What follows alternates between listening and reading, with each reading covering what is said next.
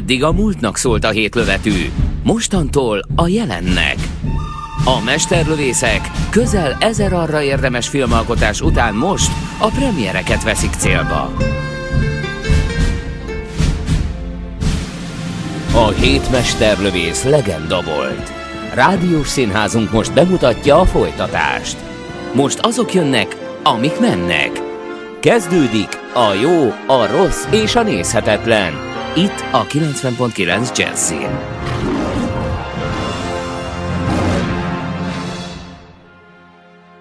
Az Egy szent szarvas meggyilkolása című filmről fogunk beszélni a mai adásban. Nagyon kevés konkrét dolgot lehet erről a filmről elmondani, annyira elvont. Valójában egy görög drámának az átirata a mai környezetbe, a mai modern díszletek közé, meg szociokörnyezet révén. Sajnos az a baj, hogy nem tudom, hogy egyáltalán mond-e nekünk bármit is egy antik görög dráma, amikor azt átültetik a, a, a mai életbe. Miért nem tudnak mutatni nekünk egy olyan helyzetet, amikor ténylegesen ez a, ez a, ez a szituáció áll elő, ami abban a drámában történik. Mutathatnának egy olyan helyzetet, ami, ami emlékeztet az életünkre, a valóságunkra. Ehelyett be, belevisznek minket egy szürrealitybe, vagy inkább fogalmazzunk úgy, hogy mágikus realitybe, de ebben a, ebben a mágikus realityben igazából nem tudjuk, vagy nem értjük, hogy mik a törvények, mik a szabályok, hogyan működik. A metaforák kimondják magukról, hogy ők metaforák. Uh-huh. Az egész, az egész valahogy a legrosszabb értelemben vett művészfilm, annak ellenére, hogy valami klasszikusat akart mondani, valami klasszicizálót akart magából formálni, de, de inkább valami, valami hogy mondjam, inkább a klasszikust és a modern sikerült egy az egyben, egyidejűleg kifosztani. Mondjuk el, hogy Yorgos Lanthimos rendező filmjéről van szó, aki görög rendező, a Homárt például neki köszönhetjük, de a Doctus című filmet meg mondjuk neki nem köszönhetjük, ha az nem tetszett. Az eredeti dráma az kétezer-négyszáz évvel ezelőttről való, Euripidésztől, Ifigénia Auliszban. Ifigénia Auliszban. Ez, a, ez volna mondjuk a magyar... Olvastuk címen. Mind, emlékszünk rá. Hogy nem, de, de, de egyébként ez már nem... kinézem. De, de, de, egy, de, belőlem de egyébként ez a, de, de egyébként ez, nem nézem. De ez egyébként ez az, ez az Ifigénia Auliszban, ez az egyike azoknak a görög drámáknak, amik mondjuk még az Antigoné mellett így, így a középiskolai ö, ö, oktatási nevelési tervben itt szerepelnek. Tehát én azt gondolom, hogy ez egy ilyen eléggé, eléggé hogy mondjam, eléggé ismert görög dráma. Szerintem valamelyik első, második vagy ötödik kerületi elit gimnázium mondjuk színház szakkörének a, azon belül is az ókori görög drámákra specializált fakultációján belül három évente egyszer előveszik. Most van az Antigoné, van az Oidipusz király, meg van a, az Ifigénia Auliszban. Most eze, ezek az ismertebb görög drámák. Jó, de nem? Mindegy, tehát hogy ez most egy tévút, de valószínűleg azért beszélünk erről ilyen intenzíven, illetve azért ö, ö, ugratunk bele kétségbe esetlen ebbe a vitába, mert nagyon kevés érvényes mondani valónk van erről a filmről. Tudod, mi a probléma? Um, Ezzel a filmmel? Szerintem az a probléma, hogy ez a film, ez, ez nem a máról akar mondani valamit, és nem a, az ókorról akar mondani valamit. A máról nem tud mondani igazából semmit, az ókorról sem tud mondani ez az igazából. Em, ez az emberi természetről akar valamit mondani, ami akkor is érvényes, és most is. Én, én úgy éreztem a film végén, ahol nem kaptam meg egy konkrétabb magyarázatát annak, hogy minek a szimbóluma a filmben szereplő gonosz, vagy isten, vagy ö, irányító tényező, ö, hogy ez egy bűntudatról szóló film, vagy a felismerésről, meg a tagadásról szóló film. Azt idézzük fel, hogy miről szól az Ifigénia történet egy-két változata eredetileg, hogy ugye Aga, Agamemnon egy szigeten rekelt szélcsendben a seregével, ahol áldoz egy szarvast a, az istenének, a vadászat istenének, Artemis, istennőjének, Artemisnek, aki bepipul, mert úgy néz ki, hogy rossz szarvast sikerült feláldozni, egy szent szarvast, és azt kéri cserébe, hogy úgy engesztelje ki, hogy megöli a lányát. Különben a katonái minden gyermekét felkoncolják.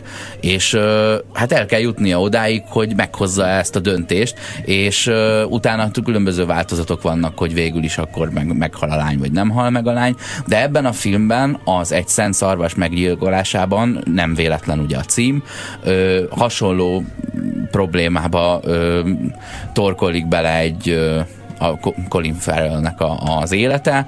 Ö, van egy fiú, akivel valamilyen kapcsolata van, és ö, azt követelik rajta, hogy dönts el, hogy, hogy melyik szerettét öli meg, különben mindegyik meg fog halni.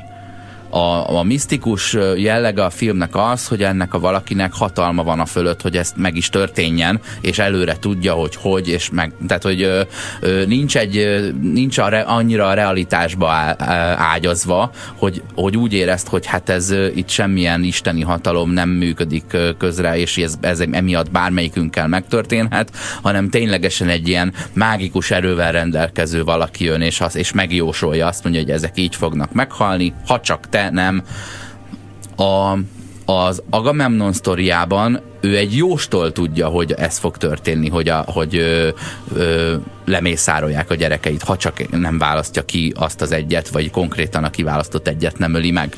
Azért ez nem egy olyan baromi hiteles forrás, hogy a görögöknél ez a, ez a, ez a nem tudom, egy ilyen delfoi izó kilencezer-egy minősítés alapján, amit a jós mond, akkor az alapján már egy gyereket is meg lehetett tőle? Az alapján bármit lehet, amit egy jós mond, az a mitikus térben történik, és jobban megtörtént, mintha csak a fizikai térben nem történne meg. A, amit, a, amit ő mondott, az az időn kívül történik, tehát az időben nem történhet másképp semmilyen körülmények között. Elkerülhetetlen.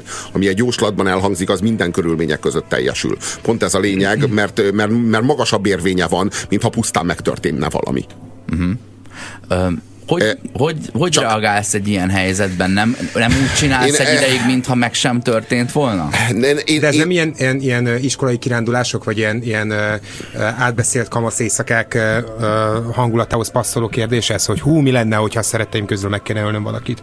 Nem tudom, hogy számomra az volt a legirritálóbb ebben a filmben, amellett, hogy az egész film rémisztően irritáló, de ezen önmagában talán még nem is lenne semmi baj. Lehet egy film irritáló, hogyha annak van valamiféle művészi értéke, de itt mindvégig azt éreztem, hogy ilyen nem tudom, hegyes tárgyakkal böködnek, de igazából nincsenek semmiféle tulajdonképpeni súlya, pusztán egy ilyen nagyon primer hatást akarnak kiváltani, vagy, vagy igen, így, így kiváltani belőlem, de hogy, hogy nem történik meg a katarzis. És van ez a kérdés valóban, hogy, hogy mit tennénk akkor, ha, és számtalan ilyen kérdésre lehet játszani egészen egybites módon is, meg, meg évszázadokon át tartó filozófiai vitákba ágyazva, de, de én ettől a, nem, nem hogy választ nem kaptam ettől a, kér, ettől a filmtől, hanem, hanem a legelején elhangzik ez a kérdés, nem, nem a legelején, mondjuk a film harmadánál, és utána nem marad érvénye a, a válasznak hazudott képeknek. Most egy olyan filmről beszélünk, vagy alkotóról beszélünk, aki a Homárt készítette, ami egy ilyen nagyon furcsa társadalomban játszódó történet, ahol előnyben részesítjük azokat, akik párkapcsolatban élnek. Ha valaki megözvegyül, akkor mit tudom én, három hónapja van, hogy új, új párt találjon, különben megöljük, és egy állatként élheti tovább az életét. Miközben az ellenállás az erdőben ennek ellenkezőjét ö, ö, tiszteli prioritásként, azaz mindenki ö, tartózkodjon attól, hogy párja legyen, de ők ugyanolyan náci módszerekkel, aki véletlenül párt talál és párkapcsolatot kezdeményez, azt megkínozzák és megölik.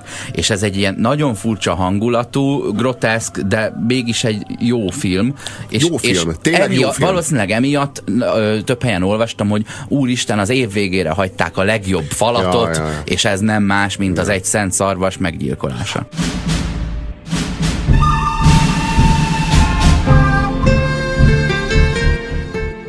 Aktuális filmek, premierek, Guzsér Róberttel, Horváth Oszkárral és Nyári Gáborral. Ez a jó, a rossz és a nézhetetlen. Itt a kilencven pont kilenc Jazzin.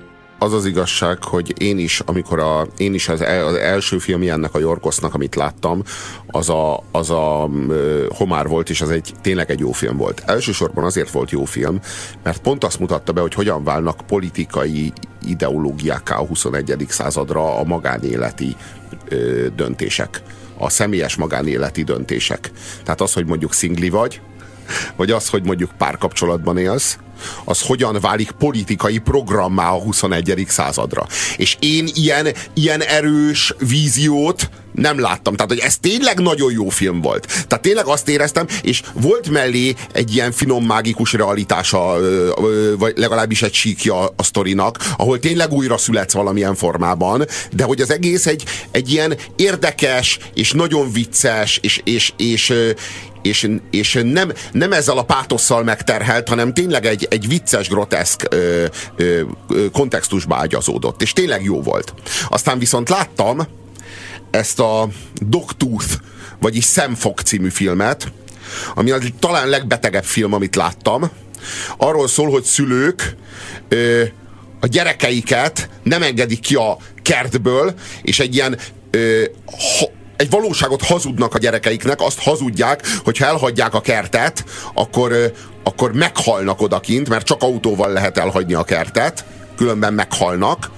Ö, azt hazudja nekik, hogy a repülők az égről, amik a kondenszcsíkokat húzzák és látszanak a földről, azok időről időre leesnek, és időnként a szülők azt mondják, igen, a szülők el is kiáltják magukat, hogy egy leesett, és ekkor az ablakon az anyuka kidob egy kis tíz centis vagy tizenöt centis repülőgépet, játékrepülőgépet így eldobja a kertbe. És a gyerekek itt szaladgálnak, hogy elkapják, hogy, hogy megtalálják, kitalálja meg a repülőt, mert azé lesz.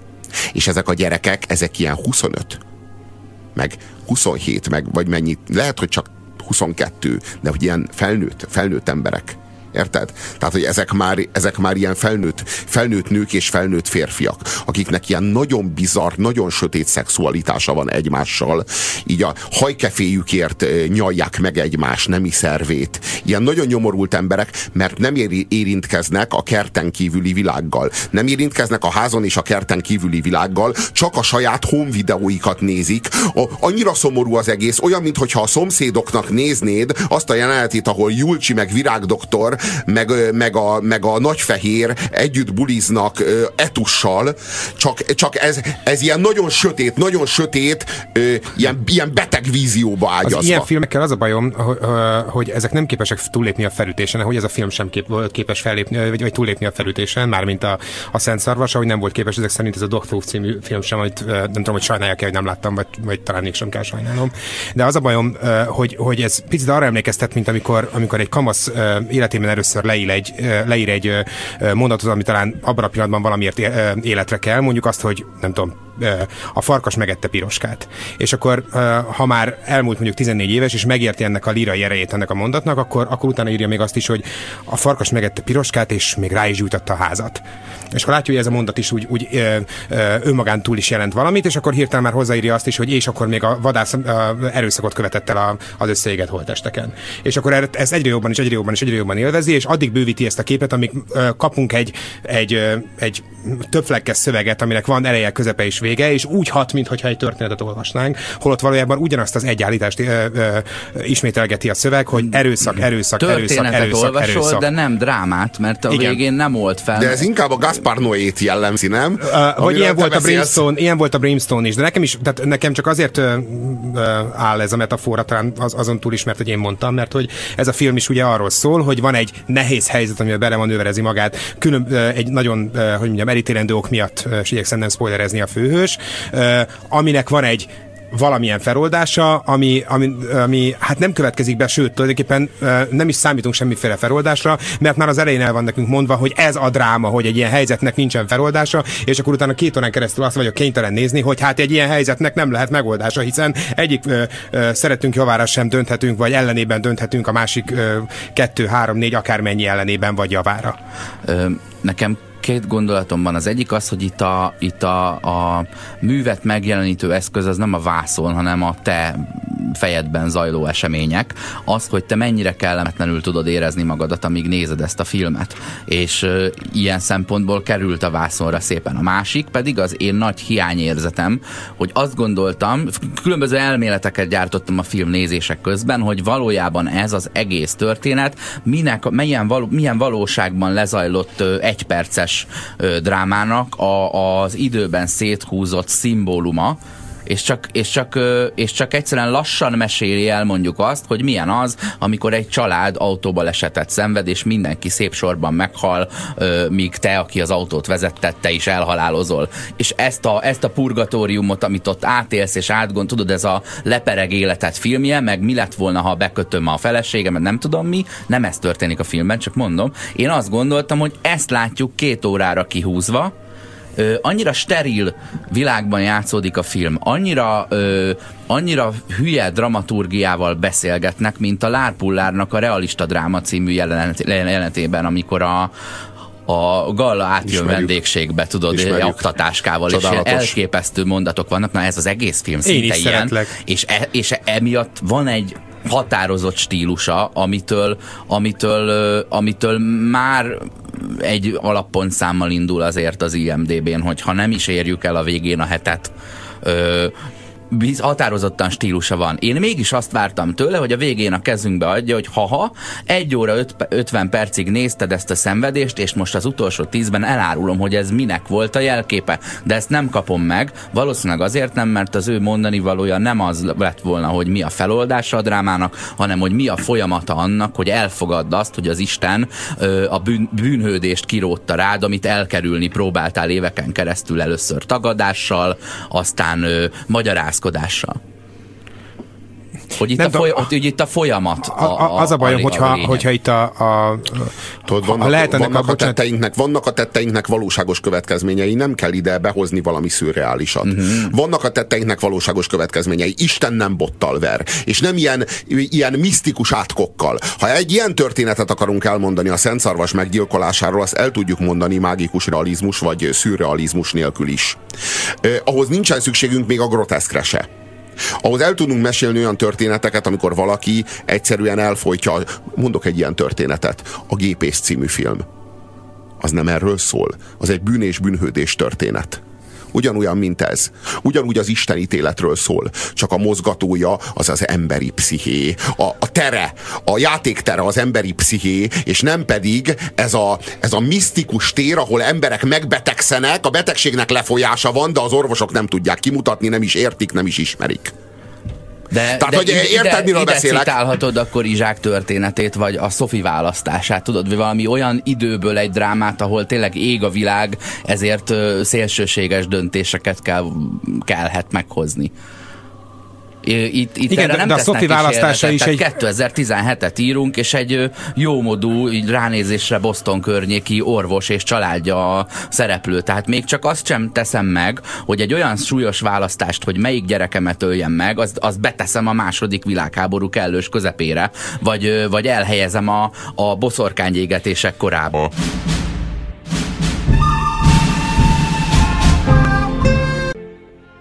Az egy Szent Szarvas meggyilkolása című filmről beszélgetünk. Egy jómodú, így ránézésre Boston környéki orvos és családja a szereplő. Tehát még csak azt sem teszem meg, hogy egy olyan súlyos választást, hogy melyik gyerekemet öljem meg, azt az beteszem a második világháború kellős közepére, vagy, vagy elhelyezem a, a boszorkányégetések korába. Meg lehetett volna írni ezt a drámát úgy, hogy a csávónak tényleg választania kelljen a gyerekei között. Meg lehetett volna írni, kellett volna írni bele egy pszichopata a karaktert, akinek amúgy igaza van. Egy olyasmi karaktert kellett volna írni hozzá, amilyen például mm-hmm. a, a, a, a John Doe. Én nem a John Doe-ra gondoltam, de, de az is jó példa ide, hanem, hanem én a én a a, a, a megjelöljük a célt. Kérdezzük meg a közönséget. A Rettegés foka című filmnek aha. a hősére gondoltam. A igen, aha. akit a De Niro játszott. Aha. Igen. Őre gondoltam. Ő az, akinek igaza van, de aki, aki amúgy egy lelkiismeretlen állat. Uh-huh. Plusz igaza van. Tehát, hogy egy ilyen figura nyugodtan állíthatta volna a hősünket olyan választás elé, hogy válasszon a gyerekei között, mert ő az Isten ítélet. Az a figura ráadásul ezt el is játszotta. John Doe is eljátszotta. Egyébként John Doe is jó példa ide a hetedikből. A, a Rettegés foka is, meg a John Doe is egy jó példa erre, amikor a hős megpróbálja el, a, saját, a saját bűnét, a saját bűnét nem megvallani, elfojtani a A, tulajdonképpen a hetedikben a hős az egész emberiség.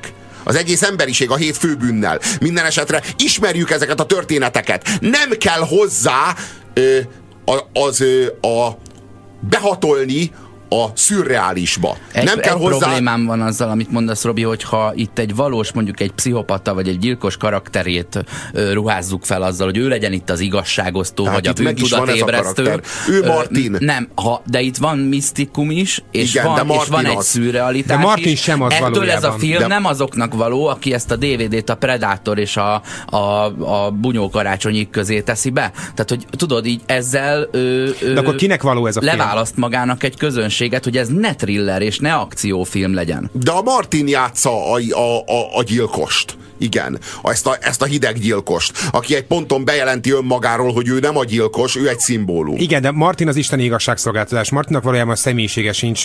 Épp olyan, olyan banális, már-már naív és kiszolgáltatott, mint amilyen az összes többi szereplő. Tehát valójában ő is az események fogja. Tudod, olyasmi, uh, mint, olyasmi, mint a halála izé abban a nagyon ízléstelen ö, ö, drámában. Amennyire az események fogja, egyébként valójában az istenek is, ugye, akiket magukat, az ő sorsokat is valójában ugye a, a... A, a sors a, a istennői szövik. Eljön Joe Black című filmet láttad? Szerencsére nem, soha nem voltam hajlandó megnézni. Egy nagyon ízléstelen film, amiben Brad Pitt a halált játsza, mert mi mást, ugye? És a, abban is úgy, tudod, ez az eszköztelenség van, hogy ő nem tehet semmit. Ő csak, a, ő, ő, ő csak azt teszi, amit a, amit a sors ír, ugye? Az embernek van választása, de az isteneknek nincs választásuk. Körülbelül húsz éves lehettem, amikor egy már nem létező kereskedelmi televíziónál dolgoztam, és a mellettem lévő vágóhelyiségben készült a, hát ha ezt készítésnek lehet nevezni, minden idők legpenetránsabb magyar pornófilmje, aminek a, a, csak a, a címét csak angolul fogom mondani, az a címe, hogy uh, uh, Pancake with Sheet Dressing.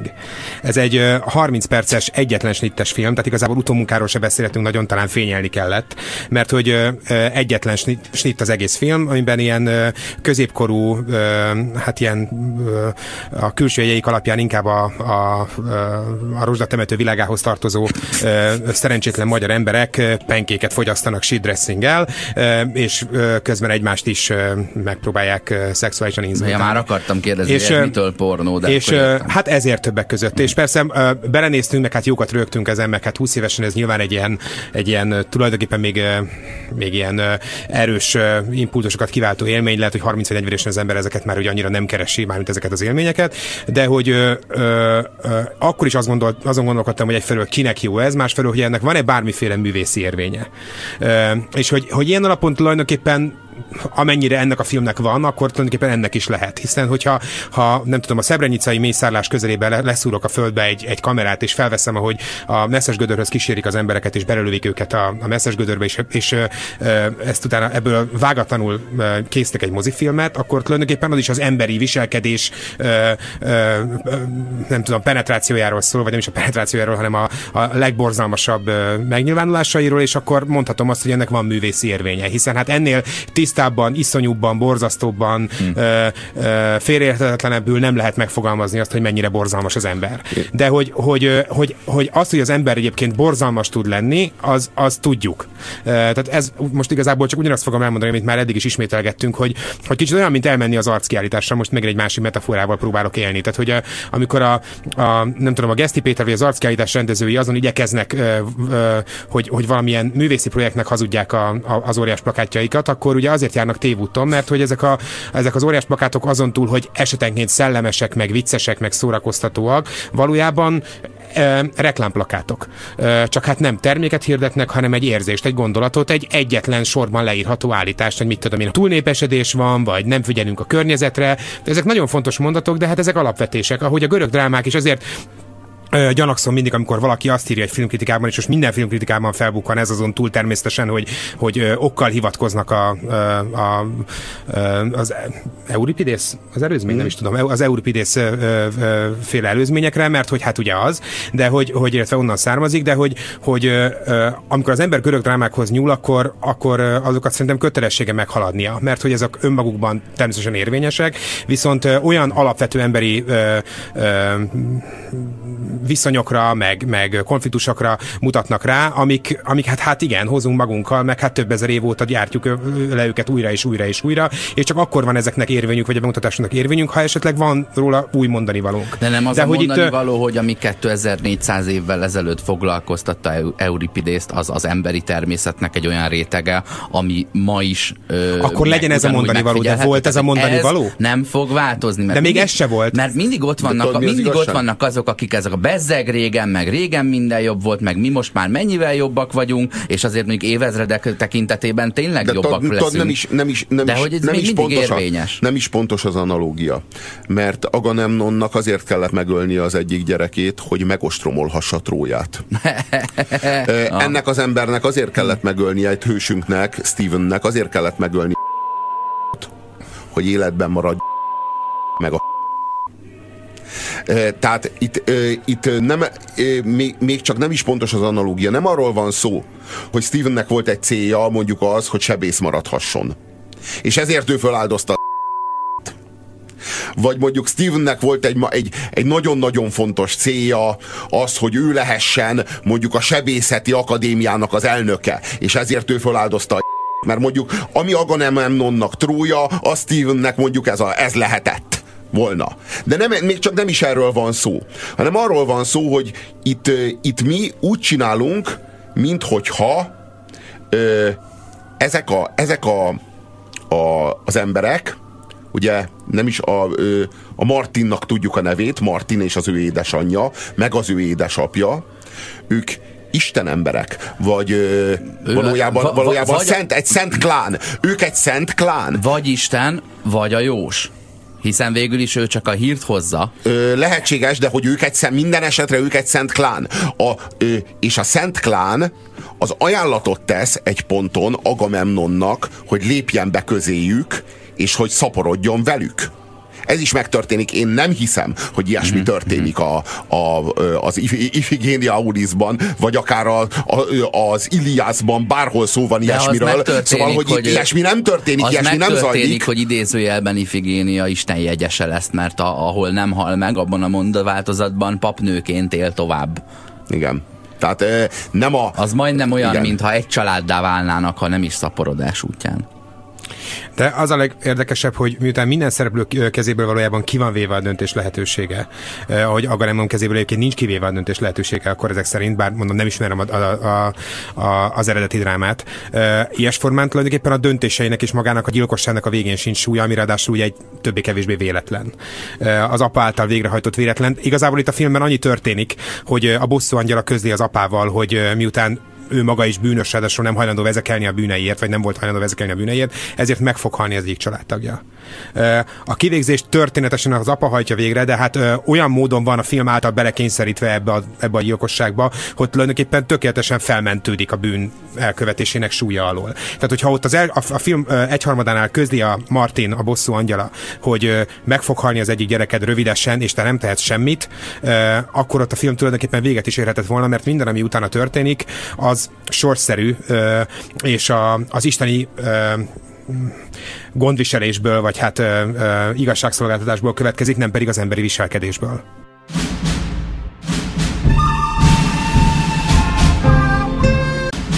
Aktuális filmek, premierek Guzsér Róberttel, Horváth Oszkárral és Nyári Gáborral. Ez a jó, a rossz és a nézhetetlen. Itt a kilencven pont kilenc Jazzin. Az Egy szent szarvas meggyilkolása című filmről beszélgetünk, és keressük az értelmét. Én azt gondolom, hogy itt a, a bűnhődés és a, a, a, a büntetés elfogadására tesz kísérletet az isteni beavatkozó, hogy az, a, a bűnös egyáltalán fogadja el a bűnét, és jusson el odáig, hogy megválasztja és elfogadja a büntetését. Ö, szerintem a A filmes szürrealizmus, ugye Luis Buñuel egyik nagy kedvencünk, azt gondolom, hogy ezt így mondhatjuk, nagymester, akinek van egy csomó olyan filmje, amiben az isteni erő, ami persze természeti erő, mert ezt nem választjuk szét, ezt nem szétválaszthatatlan, az megakadályozza például a az Öldöklő Angyal című filmben, hogy a hőseink elhagyják a termet, azt a termet, ahova, ahova bezárja őket az isteni erő. És ezt, és ezt nem firtatjuk, hanem elfogadjuk, hogy itt ez történt. Kicsit olyan, mint a Kafka átváltozásában, ahol nem firtatjuk, hogy hogyan változott Bogárrá ö, ö, Gregor, hanem egyszerűen ezt a, ezt a tézist elfogadjuk, innentől pedig figyelünk arra, hogy minden reálisan folyjon. Minden reálisan. Tehát, hogy ö, valahol a, a szürrealizmus, meg a mágikus realizmus itt kéz a kézben, vagy egymással nagyon határoltan állnak, ö, a, n, ö, és persze attól még, hogy a dolog kifordítható és groteszk módon is értelmezhető, ettől még az érvénye, az, ö, az teljes és értelmes. Ö, ugyanakkor itt valamit mi most rimékelünk. Rimékelünk egy réges-régi drámát. Ugye? Átültetünk a mába. De anélkül ültetjük át, hogy valójában átültetnénk az ottani sors mozgatójának, mozgatórugóinak az itteni világban nem találunk helyet, nem tudjuk megfeleltetni, és ezért segítségül hívjuk magunknak Buñuel szellemét, és az egészet elrántjuk egy szürrealitibe. Én azt érzem, hogy ha változtatott volna rajta, és egy picit is igazítja, akkor a műfaj a drámából átsorolódik a pszichotrillerbe. És azért nem akarta ezt meglépni, Ami, amiért a, az anyám rendezője viszont pontosan az ellenkezőjét tette. Azt mondta, hogy én eladok nektek egy pszichotrillert, és majd a végén rájöttök, hogy ez nem az volt. Mekkor, me, me, igen, csak elmozdította a, a stílusjegyeket tekintve legalábbis elmozdította a dráma felé, csak a, a, az alkotás nem érkezett meg soha a drámába. Egyébként most, a, most kettőtöket hallgatva azt hiszem, sikerült magamnak megfogalmaznom, hogy mi, van, mi a legnagyobb gondom ezzel a filmmel, hogy ezek szerint ez a film e, azt állítja, e, és nem nagyon hiszem, hogy ezen, az állít, ezt az állítást leszámítva van bármiféle érvénye e, e, ennek a két és fél órának, amit a moziban töltöttem. Kettőnek. Hogyha az ember, vagy kettőnek, hogyha az ember elkövet egy bűnt, e, akkor előbb-utóbb annak mindenképpen meg lesz a büntetése. Ami még de, csak nem is igaz. De ez nem igaz. Hát tudjuk jól, hogy ez nem igaz. Tehát ez egy, ez egy ilyen kb. Uh, ilyen oraveckó-eljó érvényű állítás. Nem, uh, a, a, a, nem, nem. Az, az, az a, jó, igen, értem. Igen, tehát, mert hogy igen, hogy hú, ha, igen. Ha, ha az ember nem számol a bűneivel, vagy nem számol a saját lelkismeretével, vagy nem tudom, a, a, a, a tudatalatti a mélyére rekeszti, akkor annak előbb-utóbb meg lesz a bőke. Hát de, de hát a, a Robi, de tudjuk, te hogy... most azt mondod, de, hogy ez nem történik meg, miközben állandóan arról papolsz, hogy ha a démonaidat nem feldolgozod, hanem elásod, akkor azok felemész. Téged. Nem, ez így, ebben a forrában nem, nem, nem, nem, nem, nem. Ez nem egyértelmű, ez nem egyértelmű. Arany János gondolkodott, Arany János gondolkodott így a világról. Szegény jó Arany János, akinek az összes balladájának a végén a pszichopatáról kiderül, hogy valójában csak egy megszomorított ember, akinek lelkiismerete van, és végül megbűhődik. Csak hogy tudjuk, hogy a pszichopata az nem bűhődik, mert nincsen lelkiismerete. Ágnes asszony, vagy szerintem sokkal Á, akár Ágnes asszony, akár Edvard király. Aha, az, összes, az összes balladája arról szól, A, a, az Arany Jánosnak, hogy a, hogy a bűnért bűnhődni kell a lelkiismereti térben, ugye? Mm-hmm. Hogy sokkal nagyobb drámája lenne, lenne ennek a filmnek, sokkal nagyobb dráma lenne ez a film, hogyha, hogyha mondjuk arról szólt volna, hogy, en, hogy ennek a férfinak uh, ez a férfi megtett mindent azért, hogy, hogy, hogy vezekeljen, illetve mindent megtett azért, hogy ne vezekeljen. De ez nem valódi vezeklés. Vele mindössze annyi történik, a te példáddal élve, egy baleset. Nem vezeklés, na, hanem csak szemet szemért történik. Tehát a fizikai térben ö, történik meg a, a cseréje a, az, a két árunak, a két halálnak. Én azt gondolom, nem a lelki ismeretében. Én azt gondolom, hogy ezt a, ezt a bűn és bűnhődés sztorit az új szövetségi kánonba igazából a Dosztojevszkij emelte át.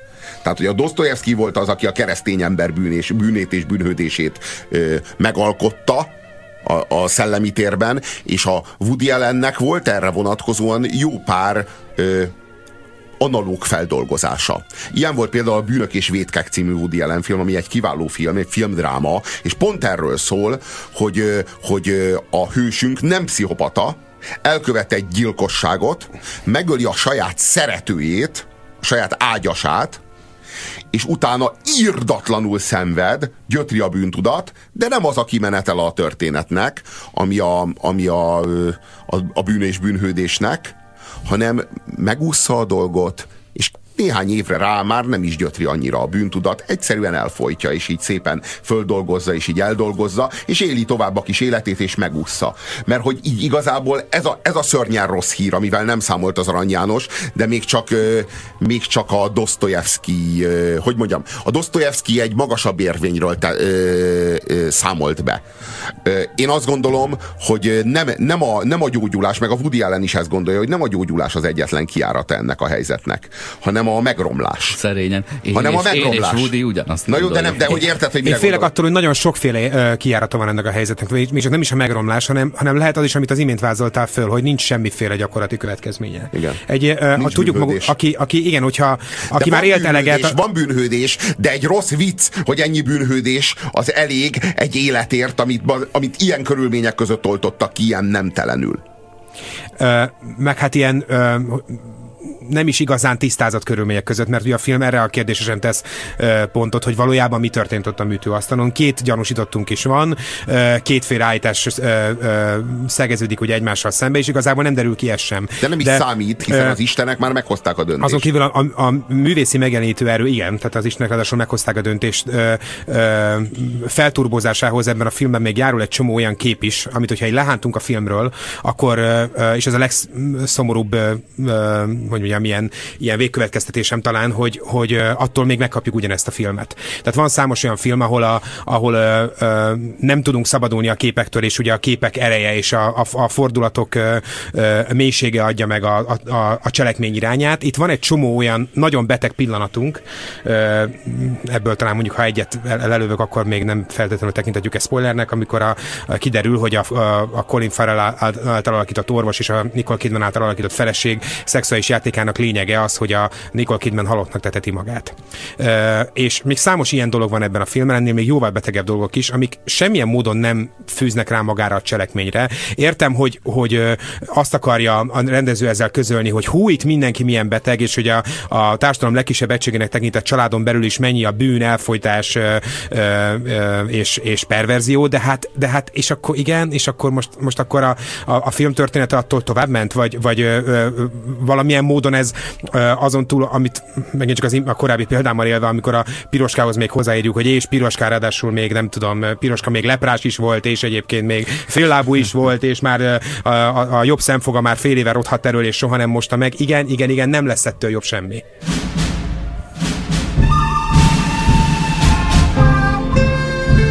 kilencven egész kilenc Jazzy. A következő műsorunk tizenkét éven aluliak számára nem ajánlott. Aktuális filmek, premierek Guzsér Róberttel, Horváth Oszkárral és Nyári Gáborral. Ez a jó, a rossz és a nézhetetlen. Itt a kilencven egész kilenc Jazzin. Spoiler alert! Ezen a ponton túl az jöjjön velünk, aki már megnézte a filmet. A következő bejátszásban a cselekmény részleteiből derülhetnek ki fordulatok. Az Egy szent szarvas meggyilkolása című filmről beszélgetünk, és itt mondta a Nyári, hogy van egy-két olyan beteg elem a filmben, amit ha leválasztanál a filmről, attól nem lenne kevesebb. Én ugyanakkor azt állítom, hogy van benne például egy olyan vallomás, amit az apa tesz a fiának, amit soha semmilyen ember előtt a pszichológusodat leszámítva nem mondasz ki, mert rettenetesen ö, ciki, beteg, abszurd, k- ro- nagyon nagy hatása volt az életedre, nem helyén való, sőt azt is traumatizálod vele, akinek elmondod. Ö, mégis az, az, az apa ezt a tis- titkot elmondja azért, hogy hát ha cserébe megkapja a gyerek titkát, hogy csak szimulál. Ö, én azt gondolom, hogy ilyen nem történik meg a valóságban, és azért adja nekünk ezt, a, ezt és még néhány ilyen pillanatot, hogy érezte is, hogy nem, ez itt nem a valóság. Ezért beszélnek a, a lárpullár realista dráma színvonalán egymással a karakterek. Tehát a, a cselekmény az érdekes, és közben ki van töltve ilyen small talkokkal, hogy az eg- ami egy, egyébként egy humora a filmnek.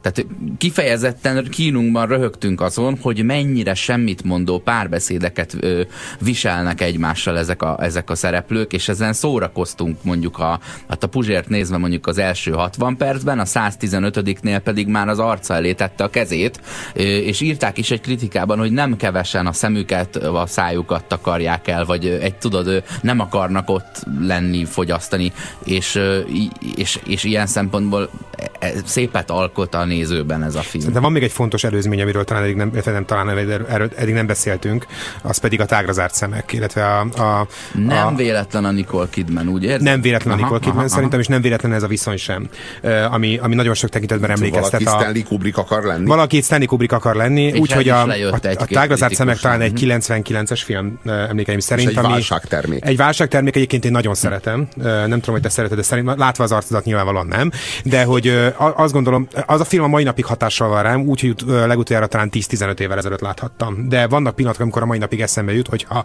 egyébként bajba jutott házasságok, vagy, vagy kifáradó párkapcsolatokról, vagy, vagy a negyvenesség és az életközepi válságokról van valamilyen helyzetben szó, akkor, akkor óhatatlanul eszébe jut az embernek a tágra zárt szemek.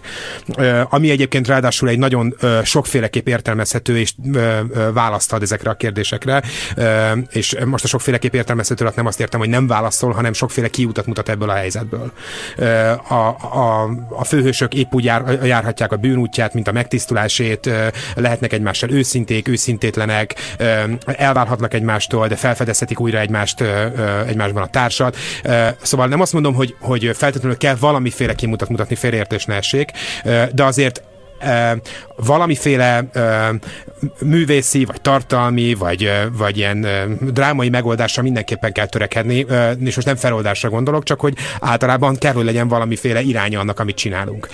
Itt, itt azt gondolom, hogy minden együtt volt ahhoz, hogy, hogy ebből egy nagyszerű film lehessen, mert hogy a, a, ez a rendező nagyszerűen ismeri épp úgy a, a, az antik, mint a mint a jelen drámáit, képes ebből, képes nagyszerűen vezetni a színészeit. Egyébként ez egy nagyon fontos dolog, amiről eddig nem beszéltünk, hogy mindenki elképesztően jól alakít. Tehát, hogy mind a három, vagy mind az öt főhős... Élen a teljesen ismeretlen Eric Burden énekesre hajazó jós vagy isteni alak fiatal karakterével. Akit a Dunkerkből egyébként ismerhetünk. Igen. De hogy, hogy tehát mindegyik színész félelmetesen jól játszik, a Nicole Kidman és a Colin Farrell és a gyerekeiket alakító színészek is. Mindenki nagy hozza azt, amit, amire kényszeríti őket ez a rendező. Ezeket a magukkal már gyakorlatilag és a saját személyiségükkel és a külvilággal és egyáltalán a realitással sem már semmilyen viszonyt vagy érzelmi viszonyt nem ápoló véletekig neutralizált figurákat. Tehát ilyen értelemben egyébként van egy ilyen jelen idejű érvénye a filmnek, mert hogy sokan élünk valóban így, vagy sok ember él így, él így valójában a jelenben, vagy a, vagy a valóságban, a kezében a telefonjával, elszakadva a valóságtól, bla bla bla. Most az a baj, hogy megint ilyen gicsek felé mozdul el. Tehát ezek megint ilyen egybites állítások, amik, amiket mind-mind megkapunk a film elején, tehát kapunk egy borzasztó erős felütést olyan színészekkel, akik mindkép, mindvégig képesek az utolsó másodpercig érvényt adni ezeknek a gondolatoknak, de továbbra sem tudom, hogy ez a film mi. Na, igen, a akkor, gondolatok hiányoznak. Akkor igen, keressük. Nincs olyan érzésed, hogy szét vannak hagyva ilyen hintek, ezek a, ezek a kis sugókártyák, amelyeket elolvashattunk, és mégsem használtuk fel a megoldáshoz. Gondolok itt arra, hogy itt a, hogy itt a, a gonosz, vagy éppen jó karakter, az isteni alak, mindegy, Martin, aki, aki hozza a hírt, hogy itt haláleset fog történni, ö, csak az a kérdés, hogy egy vagy négy. Ö, ő miért fél a kutyáktól? Vagy miért motorozik, és miért, miért kapunk egy ilyen rettegést? Miért, csaj, azáltal, miért csajozik a hősünk lányával? Uh-huh. Ha más nem azért, mert felismered benne azt a karaktert, a, a kislányt, aki imádja az Istent, és ha ez a srác az Isten, akkor ő azért szeret bele, mert ő szereti az Na, Istent, srác, mint ahogy Agamemnon lánya végül papnő lesz. Ez a srác egy Isten. Mit mond nekünk a film? Steven az orvos, meg a kollégája, aki nem, ő nem sebész, hanem aneszteziológus, ők közösen megölhetnek nagyon sok embert, mert mondjuk piásak. Hisz ez előfordul, főleg Stevennel. Jó, mostanában már nem. De, de ha, is, is, ha az isteni klánból ölnek meg valakit, annak következményei vannak. Mm-hmm. Tehát, hogy így valószínűleg nem az első és nem az egyetlen áldozatról van szó, nem arról van szó, hogy, hogy Steven miatt meghalt valaki, és ez visszaüt most rá, ahogyan a... Csak a, csak a, a Martin a, édesapja egy szent szarvas. Na igen, erről van szó, tehát, hogy, hogy ugye azt pontosan értjük, hogy a... Hogy a A... rossz áldozatot. Hát, hát igen, nem a, nem, a, nem, a, nem a megfelelő áldozatot ejtett el. Ehhez képest azért a... Ö, a rettegés fokának az erkölcsisége az rendkívül magas. Tehát ott tényleg van egy tényleges bűn valaki ellen, és valaki tényleg ö, jogos bosszút áll. Tehát, hogy ott, ott valami, még hogyha a, tehát ott, ott, ott az, a, az a történet, az elmond valamit nekünk a jog meg az igazság viszonyáról. Arról, hogy az igazság ledobta magáról a jogot. És az, hogy a, hogy a jog meg felmondta a szolgálatát az igazságnak. Valahogy, ö, va, va, és mindez egy thrillerbe van ágyazva, mondjuk nekem az egyik legkedvesebb filmem, a, a rettegés fok a... a, a ö, a Martin Scorsese-től. De hogy minden esetre ott is megtörténik ez, hogy eljön érted a végzet, eljön érted az elfojtott bűnöd, eljön érted, visszatér érted a múlt, és be, benyújtja a számlát neked. De ott ez a Martin Scorsese miért tudta beleágyazni egy, egy korrekt mai környezetbe?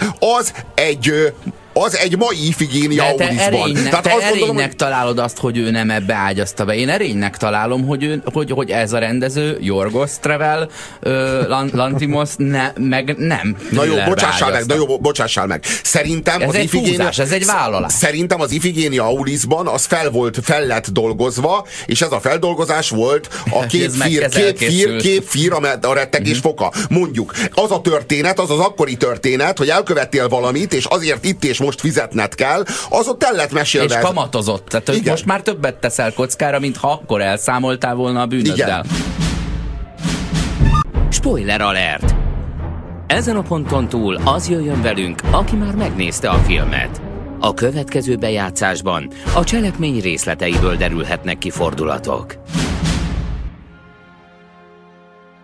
Az Egy szent szarvas meggyilkolása című filmről beszélünk. Eszembe jutott a két legutóbbi, azt gondolom, fontos filmélményünk, egyfelől az Anyám Mózia, másfelől meg ugye a Négyzet.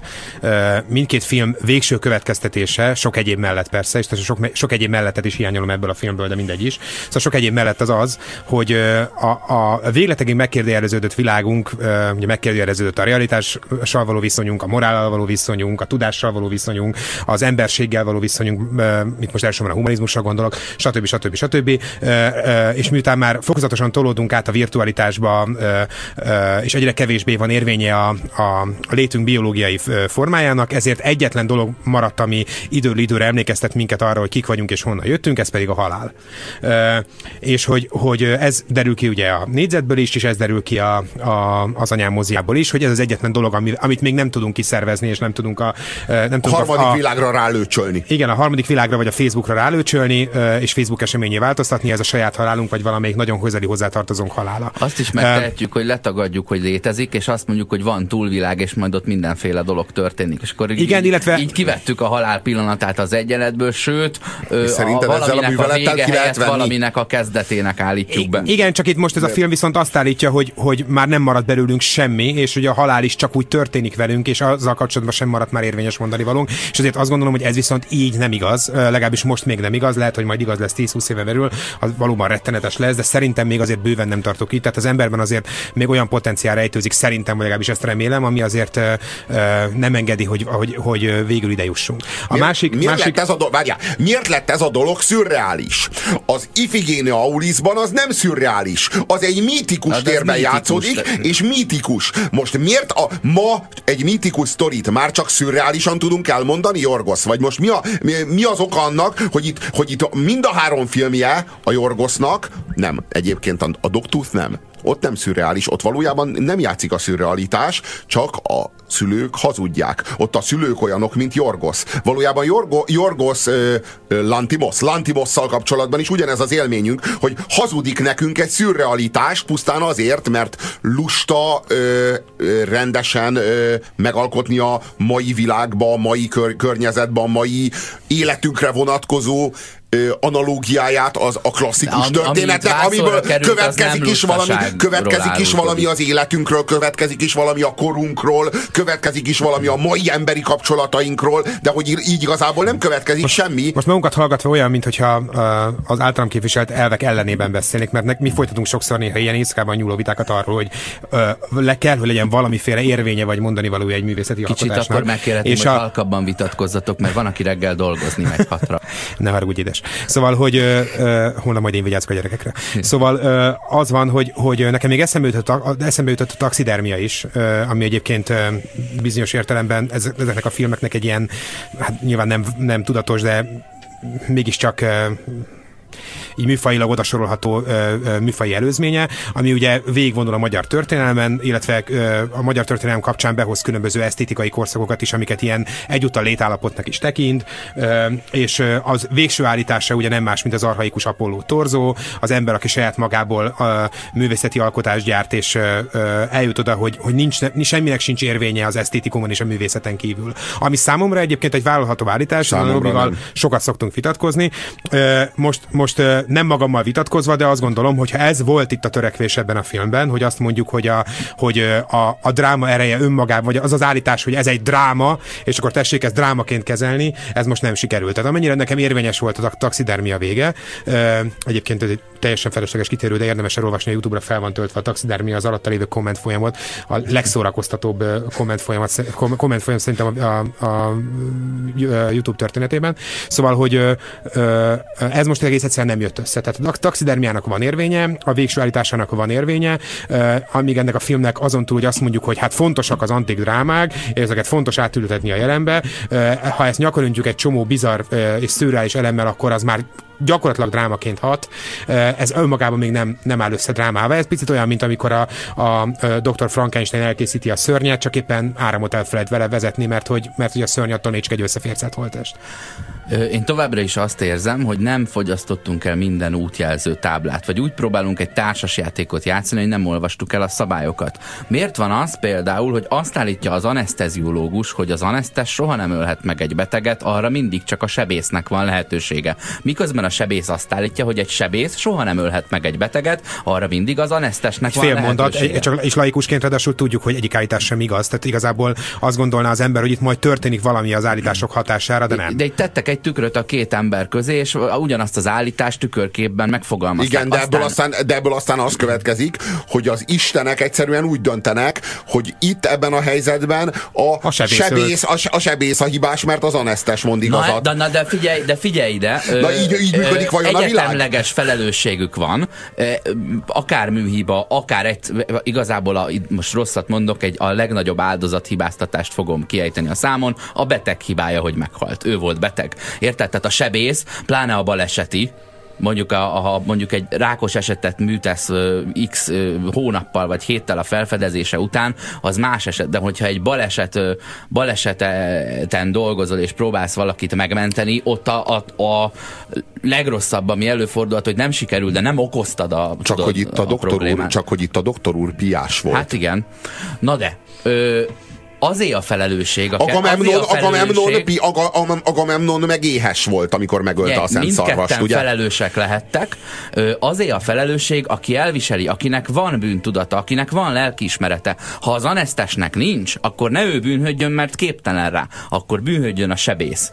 És így választják ki az istenek, mint ahogy én megfogalmaztam az önkényes mérvadóban, hogy számomra az Isten fogalma az egyenlő a lelkiismerettel, mivel én hívő ember nem vagyok, de arra rá tudom húzni bármelyik ö, sztoriát, bármelyik istenes ö, mitológiának. Ö, következő kérdésem.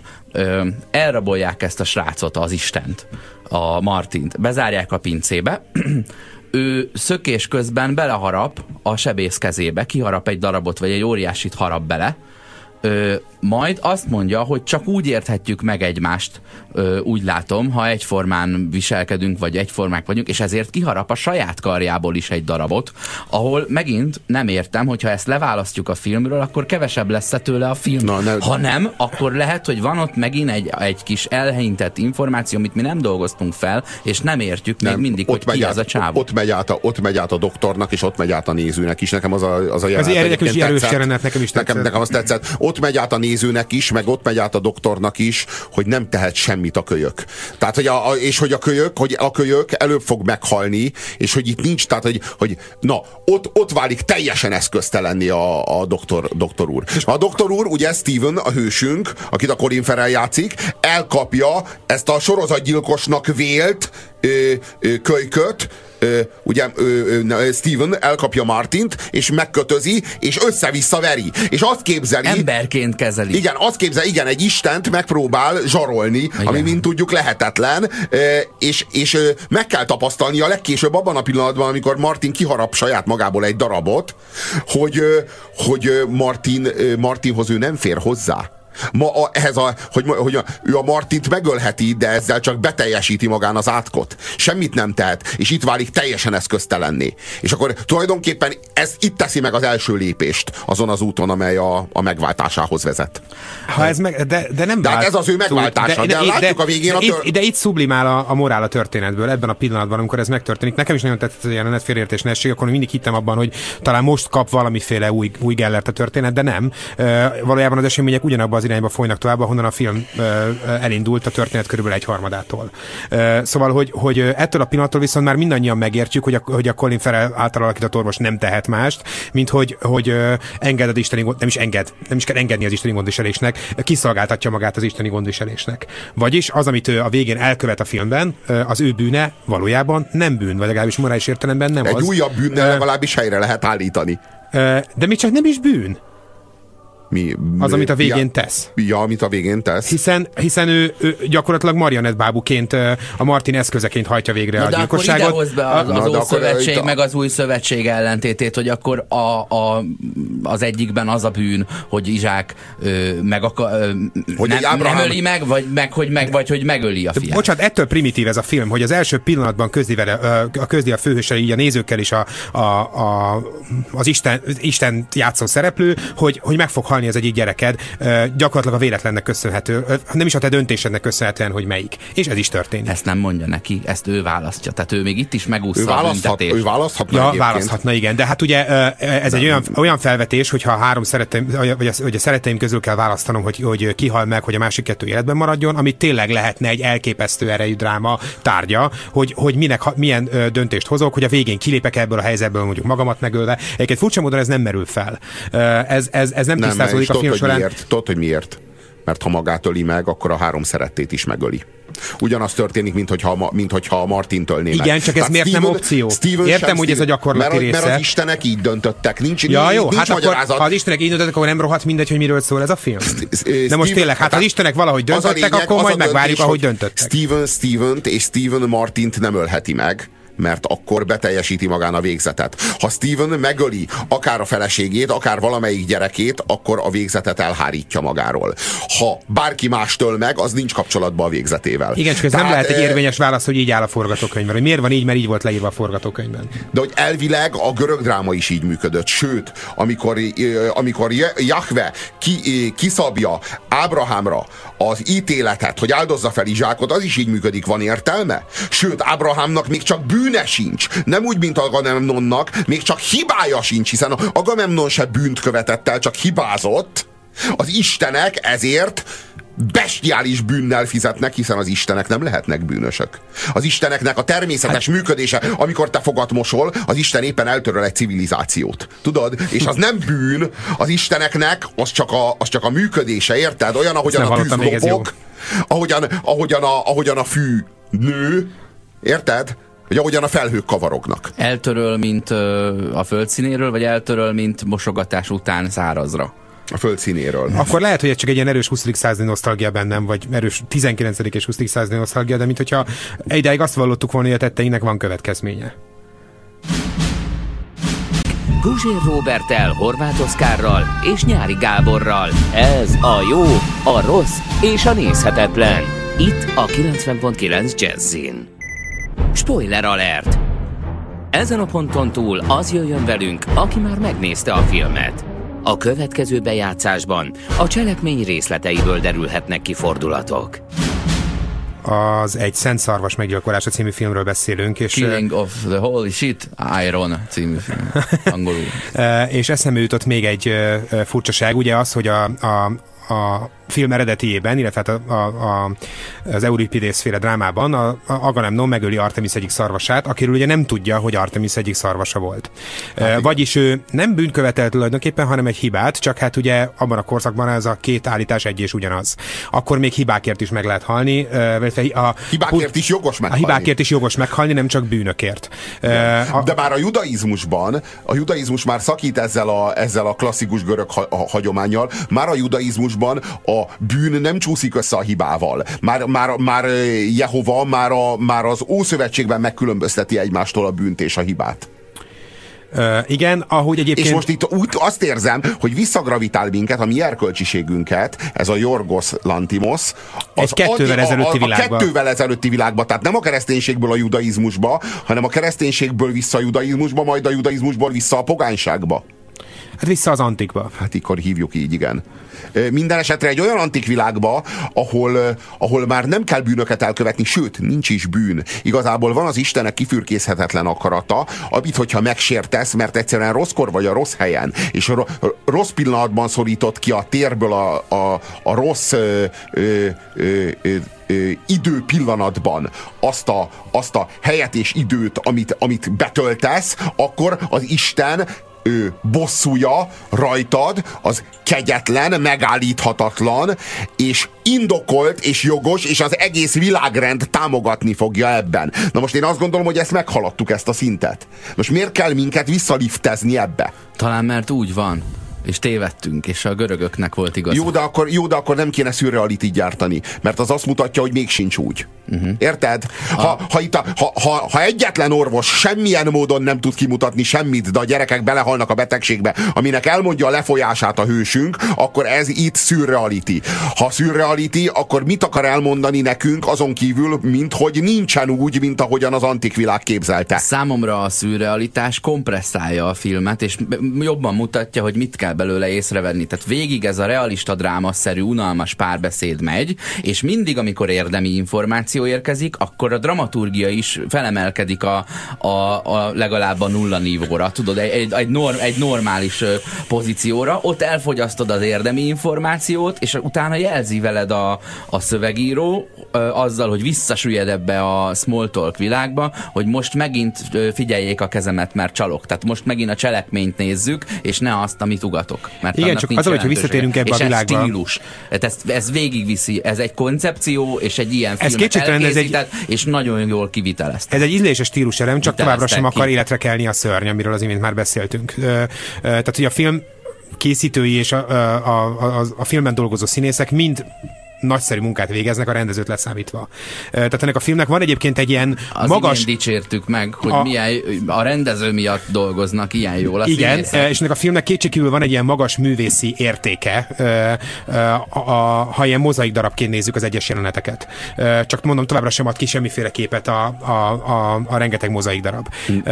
A másik gondom az az, hogy, hogy hogyha egy ilyen világban élünk valóban, és lehet, hogy egy ilyen világban élünk, néha nekem is egy picit gyanússá válik, hogy a hogy Hogy, amikor ugye ezekről a kérdésekről vitatkozunk, hogy van-e szabad akarat, és akkor erre a jelenben már vannak mindenféle ö, ö, kutatások, amik azt ö, vélik bebizonyítani, hogy valójában a döntéseink javarésze ö, előre meghatározott, és nem ott és abban a pillanatban születik, hanem már évtizedekkel korábban meghozzuk azokat a döntéseket, amiket valójában, vagy akkor amikor azt hiszük, hogy ott is abban a pillanatban születnek, és többi, és többi, és többi. Ebben most ne is menjünk bele. De a lényeg az, hogy egy ilyen világba érkezünk vissza, magunk mögött hagyva az elmúlt kétezer év eszmetörténetét, akkor, akkor megint csak ott vagyunk, hogy nincsenek bizonyítékaink. Szegény Steven megpróbál bűnhődni, elkezdi a bűn és bűnhődés sztorit leírni a maga kis szerencsétlen burzsóá módján, ahogy ő azt elképzeli, mert a ő azt almás hiszi... pitéket vesz évekig a gyereknek, meg kávéra hívja meg. Igen, azt, igen, a igen. A műtő aztán meghalt férfi fiát. De ő azt képzeli, hogy itt egy, hogy ő az új szövetségben él, ahol egy bűnért lehet bűnhődni, és van megbocsájtás. Ezt nézte nem be. tudja, ezt nézte be. Nem tudja, hogy ő az antik világban él, ahol nem bűnökért fizetünk, hanem hibákért. Hibákért, és nem lehet megfizetni értük, csak úgy, hogy az ember tesz valami jót, és nem az volt a hiba, hogy ő nem elég jót tett, és nem elég nagy jót tett. A hiba az volt, hogy ö, nem azzal kelt fel egy reggel, hogy ö, ma a fánk mellé, amit vettem neked, meg a, meg a kávé mellé, Martin, megöltem az egyik fiamat. Most ugye már rendben vagyunk. Mert akkor a Martin rögtön látta volna rajta, hogy hát érted, hogy miről van itt szó, érted, hogy itt semmiféle erkölcsi világrend nincsen. Egyszerűen csak ezért egy gyerekkel kell fizetni. De én már azt gondoltam a tizenhetedik almáspite után, hogy nem érted a csíziót. De hát most látom, hogy érted. De valójában a mi hősünk azt gondolta, hogy az új szövetségben él, ahol nagyobb jót kell tenni az almáspiténél, és ő szánt erre pár, pár száz dollárt, és vette egy nagyon szép órát. Vette egy nagyon szép fémszíjas órát a, a, a srácnak, és akkor látta be de a srác, hogy... is csak időt akart szerint... vásárolni magának, hogy almáspitézhessen még egy ideig, ahelyett, hogy... Szerintem ő így is az átlag felett, az átlag felett teljesít. Ö, ö, hogyha megint a realitás felől nézzük ezt az egészet, ö, találkozgat egy halott beteget... Pótapa akar lenni az, az elvesztett. De ha meg erkölt, de ha meg erkölt szerint nézzük a dolgot. Hát nem így kell fizetni, és ezt a sztorit, hogy hogy kell fizetni, ezt megírta nekünk, és megmutatta nekünk Dosztojevszkij. Tehát az is egy legitim sztori, a Woody Allené is egy legitim sztori, ahol hát nem kell végül fizetni, mert nem nyújtja be a számlát senki. Szóval, hogy nagyon sok legitim sztorit el lehet erről a, erről a helyzetről mondani. De az a sztori vajon mennyire legitim, amelyben ö, az óravásárlás az, ami jelzi azt a pontot, hogy na akkor mostantól az egyik gyerek az lassan összeesik, a másik gyereknek lassan ö, elmegy az étvágya. Vér folyik a szeméből. Vér folyik a szeméből, de három éven keresztül engedtük ezt a nyomorultat az az új szövetségi hát, rítus szerint magától. Az új szövetségi rítus szerint fizetni. Számosokból mi, nagyon mielőtt vonzó. Kiderülne, hogy az, azok bocsánat, favarasok, bocsánat, amikkel fizetni próbál. Megjegyezném azt a, azt a, a mémet ideidézném, amikor azt mondjuk, hogy a, a, a, az igazi nő az nem tudja, mit akar, de hisztizik, ha nem kapja meg. Tudod, talált ki, mit akarok. Nekem furcsa, hogy az Artemis istennő megfelelőjét ebben a filmben egy férfi játsza. De ha más nem, ebben elég csajos, hogy nem mondja el, hogy mi az anyját akar. Három évig minden nap találkozik ezzel a bődületes sebésszel, és eszi az almáspitéjét, ahelyett, hogy terítene, hogy na itt a számla, olvasd, ne csak a végösszeget nézd, hanem, és apró pénzbe törleszgess, hanem ott van a tétel, hogy mit szeretnék kapni. Ez a jó, a rossz és a nézhetetlen. Itt a kilencven pont kilenc Jazzin. Spoiler alert! Ezen a ponton túl az jöjjön velünk, aki már megnézte a filmet. A következő bejátszásban a cselekmény részleteiből derülhetnek ki fordulatok. Számosokban nagyon vonzó lehet mindannyiunk számára az antik világ, de azért van néhány dolog, ami miatt számomra legalábbis nem az. Ez pedig a... a azok, akik ugye az emberi psziché történetét kutatják, többféleképp szokták kategóri, nem is kategorizálni, hanem felállítani az egyes korszakhatárokat. Vannak, akik ugye két korszakban gondolkodnak, a heteronóm, illetve az autonóm erkölcsiség korában, de szoros összefüggésben van a másik három eszmetörténeti, vagy ilyen pszichétörténeti korszakkal. Ugye ez a, a mágikus korszak, a mitológikus korszak, és van a reali, reális korszak. A reális korszakban élünk most, amikor ugye azt gondoljuk, hogy a dolgok azért vannak, mert, mert hogy minden dolognak van egy valamilyen emberi, gyakorlati, fizikai, biológiai előzménye, és van egy következménye, még mondjuk a mágikus, mitológikus korszakban, vagy a mágikus korszakban ugye az analógiák mentén gondolkodtunk, vagyis hogy e, mit tudom én, üvöltöttek a tehenek, amikor esett az eső, és akkor legközelebb mi is üvöltünk, mert akkor ennek hatására esni fog az eső. Ennél egyel fejlettebb volt ugye a mitológikus korszak, amikor azt gondoltuk, hogy ment valaki az utcán, és ők összeesett és meghalt, na hát biztos az istenek végeztek vele. Akkor ugye még nem tudtuk, hogy minden ilyen dolognak van egy előzménye, mondjuk például azt, hogy az illető koszorúérbetegségben szenved. De, de, de most a re- a, azt gondoljuk, hogy a reális korszak a, a végső korszak? A, a, nem gondoljuk azt, hogy majd ebből a korszakból ebből is lépünk most már, nem, most már ugye megértette, a, nem megértette, hanem ugye ezt az egészet úgy kezeli a pszichológia, hogy, hogy nincs ilyen, hogy, hogy egyik országból átléptünk a másikba, hanem ilyen hangsúlyeltolódások vannak, de a, a jelenkor embere is mágikus, mitológikus módon gondolkodik, kevéssé reálisan, hogyha mit tudom én, nem lépek vonalra, akkor, akkor szerelmes lesz belém az osztálytársnőm, míg hogyha vonalra lépek, akkor nem, vagy mit tudom én, ötös lesz a vizsgám, tök mindegy. De a lényeg az, hogy, hogy ez, a, ez a világ számra azért nem vonzó, mert hogy valójában kiveszi a, a döntés lehetőségét a kezemből, és, és a a, a morált is kiemeli ebből a történetből. Tehát én ugyanoda akarok visszakanyarodni sokat szóra, remélem most már végre megértitek, hogy ennek a filmnek az alapvető hibája az az, hogy a Colin Farrell nem tehet semmiről. Uh, ahogy a, a műtőasztalon uh, fekvő uh, férfi haláláért sem ő felel, hanem az Istenek, úgy a gyermekei haláláért sem ő, vagy a gyermeke, gyermekei lehetséges, vagy a hozzátartozói lehetséges haláláért sem ő felel, hanem az Istenek. Egy olyan kaotikus világba érkezünk vissza, ilyen ugye az antik, vagy ilyen az őskor, ahol minden lehetséges egyszer, egyszerre, és, és semmi sem lehetséges ugyanabban a pillanatban, és igazából az ember itt sodródik az események és a, az Istenek áldozata, és valójában hát annyit tudunk ennél az egészen segíteni, hogy mondjuk kecskét áldozunk, vagy, vagy nem tudom, bekenjük valamilyen színűre az arcunkat, és bizonyos időközönként rituálisan táncolunk a tűz körül. Sokszorosan meghaladott világ. Igen, tehát hogy ezt, ezen de túl ide vagyunk. Rángatja vissza a családot ez az alak, mert itt nem a te istened jött el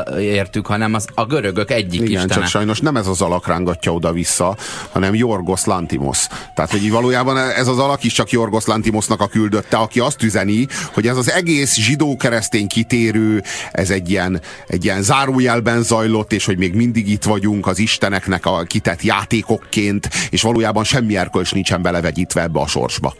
Ugye? Mert hogy valójában ezt mondja. Ez a bajom. Az volna a kérdésem, hogy Yorgos Lanthimoshoz. Ez a Lanti, Yorgos, a nem, hogy ez a Yorgos Lanthimos, ez egy, ez egy ilyen blöffönc, olyan, amilyen minden generációnak kiár, olyan, amilyen mondjuk a Christoph Kieslowski, vagy amilyen a, hogy más példát nem mondjak, a Peter Greenaway. Tudjuk, hogy minden én, én nagyon szeretem Peter Greenaway kap egy... Én nagyon szeretem a blöffművészeket, az is egy régi vitánk. Én szeretem a jól blöffölő művészeket. A blöffökre is szükség van, a blöffök azt gondolom, hogy ilyen jó katalizátorai egy eszmetörténeti pillanatnak. Tehát nem baj, hogy vannak emberek, akik nagyobbat állítanak annál, mint amekkorát el tudnak viselni. De hogy, hogy, vagy igen, amekkorát valójában mondtak, nagyobbat kiáltanak annál, mint amekkorát valójában mondtak. Igen. De hogy az a baj, hogy itt, itt blöff sincs. Az volt a bajom ezzel a filmmel, hogy úgy, mindannyian azért emlékezünk rá, úgy jöttünk ki a moziból, hogy most pontosan mit fogunk erről a filmről mondani, ha egyszer nem láttunk semmit. Utolsó kérdésem maradt. Ha az eredeti történetben, én nem tudom, hogy viszonyultak a görög istenek a hódításhoz, de mintha pártolták volna, hiszen oda is kirendeltek egy ügyosztályt. Annak is megvolt az istene.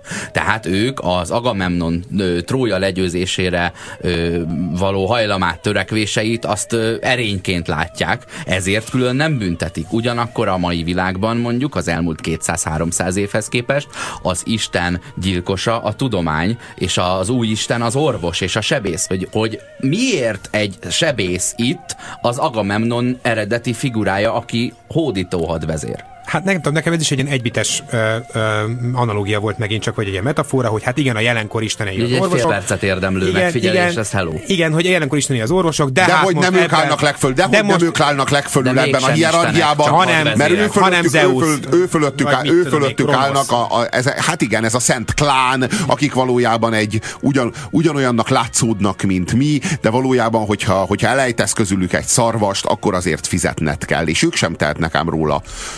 Senki sem tehet semmiről. Én egy olyan valójában házi feladattal nagyon elégedett lennék, ha valaki elmondaná nekem, feltételezzük mondjuk az, az én feltételezésemet, hogy amit itt a filmben láttunk, az mind már csak a, akár a haldoklóban, vagy csak a lelkiismeretben történik. Ez itt nem a valóság, hanem csak utal a valóságra, valami történt a valóságban, és minden más egy szimbóluma annak a történésnek. Mi az a történés? Tudod, tehát, hogy figyeljük meg valahogy a fekete lyukat a csillagok mozgása alapján, amit amúgy nem látunk, és valaki írja le nekem az átmérőjét annak a fekete lyuknak. Ö, egyéb iránt meg, mint mondtam, itt szándék és koncepció és stílus volt ebben a filmben, annak ellenére, hogy én nem kaptam meg ezt a fekete lyukat, amit érzek, hogy pedig ott van. Ö, nyugodtan nézzétek meg. Hát, akkor osztályozzunk. Hát én erre a filmre adok egy négyest. Azt a rohadt. Hú, én még nem, nem tudtam döntést hozni, megvárom először az osztályt. Ja, hogy te nem adsz, te nem osztályozol. Én csak hölgyeket. Jaj, nem! Csajokat. Ja, nem mondhatom ki a hölgy Jaj, szót. Nem, csákat. Igen, segítség van. Kedves jó, vagy. Itt a Robi. Rád mindig számíthatunk. Mm. Hát, ha, ha osztályozni kell, akkor három és fél. Uh, nem, nem, ne, nem vagyok, nem, nem. Az a baj, hogy, hogy valójában nagyon szívesen adnék többet, ez a legnagyobb bajom, mert egyébként tényleg csodálatos színészeket láttam. Hmm. A filmnek vannak tényleg csodálatos pillanatai. Igen. Érezhetően uh, Szóval így mindenki nagyon ért a dolgához, és most picit revidálom magamat, az rendező is valójában nagyon ért a filmkészítéshez. Csak nem biztos, Nos. hogy mindegyik filmjét meg kéne rendeznie.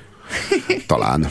Nem tudom, talán, mert hogy az az, az igazság, hogy ez a eddig... Talán neked se kéne minden rádió műsorodat elkészítened. Hát lehetséges. Nem tudom, tehát hogy az az igazság, hogy a, én, én sokkal, tehát az én számomra ez most már így igazából csalódás, és bármennyire is ünneplik. Az én számomra a, a homár az egy ilyen reményteljes élmény volt, és én tényleg azt gondoltam, hogy így, hogy így ez valami... És, és nem is, az, az, ott, ott tényleg kulturális botrányszak volt a levegőben a jó értelemben, most meg a rossz értelemben van, ezt érzem. A kritikák minden este elkendeznek, kétezer-tizenhét legerősebb filmjének tartják, igen. Szóval uh, biztos lesz lehetőség a vitára. Ami lehet, hogy inkább az anyám volt, vagy a Brimstone. Hát igen. És akkor attól inkább tartok, az anyám. Hogy, attól tartok, hogy az anyám volt. Amit talán újra kéne néznünk, ja, és ja. talán a műsort is újra meg kéne csinálnunk, igen, mert a nyári nem látta. A nyári nem Ö... látta, és egészen új, egészen új meglátásokkal gazdagodtunk azóta. Ö, mert hogy nem láttam. Mert hogy a, úgy, igazán ezek Az, ezek az igazán jó filmek, amelyek hát így ejtőernyővel esnek le.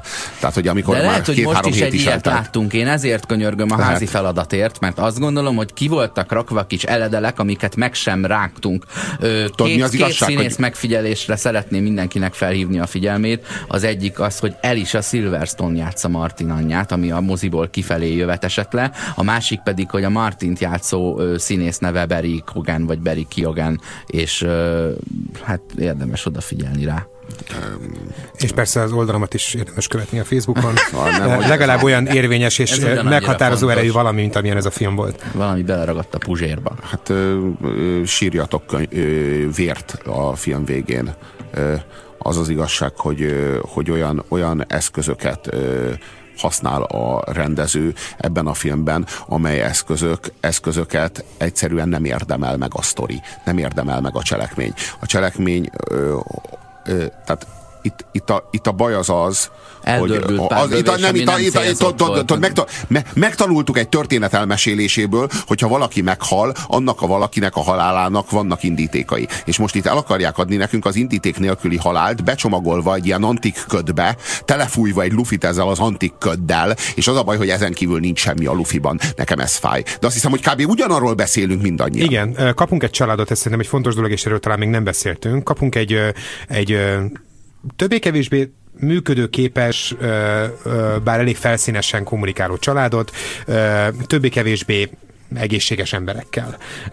Persze lehet, hogy, hogy ez most így a, a, a működésképtelen családok metaforája volt ez a, ez a filmben ábrázolt közösség, de valahogy nem tűnt működésképtelenek egyáltalán. Tehát mindenki tette benne a dolgát. A, a kislánya a kamaszkora hajnalán éppen lázadni készült, a kisfiú az egy ilyen kicsit engedetlen, de tulajdonképpen teljesen normális kisfiú volt, a feleség is tette a dolgát, ahogy a férj is. És tehát én nem éreztem azt, hogy ez a család bármilyen tekintetben jó példája lehetne annak, hogy, hogy ö, mit jelent valójában a, a, az elfojtás, hogy mit jelent valójában az, amikor egy család igazából működésképtelen, mert ez nem volt működésképtelen család. De most ehhez képest ezt a családot éri ez a tragédia, ö, és ö, ö, mindenki nagyon a saját korábbi jellemét alul teljesítve reagál. A, a kisfiú megpróbál nagyon jól viselkedni, az apukája őt válassza, de mindezt egy ilyen botrányosan korrupt és ilyen alávaló és ellenszenves módon teszi, ahogy egyébként a kislány is eleinte megpróbál amellett érvelni, hogy inkább az öccsét öljék meg. Ez olyan, nyomorultul mint... kampányolni. Igen, nyomorultul a, a kampányolni. Döntéshozónál. Igen, a döntéshozónál, ami, ami persze nem baj, csak én azt gondolom, hogy ez megint egy olyan filmes eszköz, aminek akkor van érvénye, hogyha ha ha ennek mondjuk az az előzménye, amiről az imént ugye beszélni próbáltam, hogy ez egy egyébként egy nyomorult család, és a helyzetből következik az, ahogy viselkednek. De valójában itt sincs semmiféle morális vagy, vagy történeti evolúció. Egy kicsit így viselkednek, aztán már nem viselkednek így. Ennek sincs tulajdonképpen következménye, nem tanulnak az esetből, nem kell persze, hogy tanuljanak belőle, és az is tök jó lenne, ha kiderülne, hogy az egész ügy nem volt rájuk hatással, de valahogy mintha semmi sem lenne rájuk hatással, mint hogyha, és megint visszakanyarodunk oda, amiről beszéltünk, mindenki csak elszenvedi azt, ami, ami, ami rávár. Tehát a, a gyerekek is azért az hagyják abba. Az élen a nézővel. Élen a nézővel. A gyerekek is azért hagyják abba tulajdonképpen, és a rendező azért hagyatja velük szerintem öntudatlanul abba a kampányolást egy ponton túl. Ők átjutnak az elfogadásnak mert, hogy, igen, a mert rájönnek arra, hogy hát most mi az úristen tehetnek azon kívül, eh, ami történik. Ráadásul, ami szintén nagyon furcsa volt nekem, hogy a két gyerek haláláról beszélünk tulajdonképpen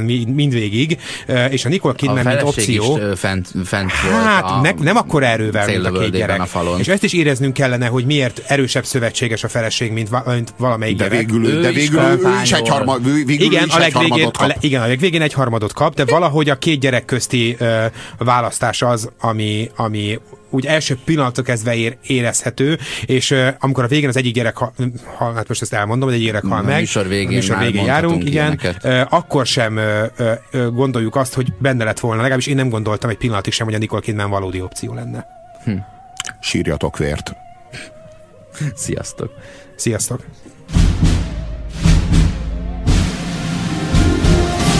A kézműves street food hétlövetőben szezonális helyi alapanyagokból főzünk hétről hétre. A jó, a rossz és a nézhetetlen. Minden szombaton délután öt és hét óra között a kilencven pont kilenc Jazzin.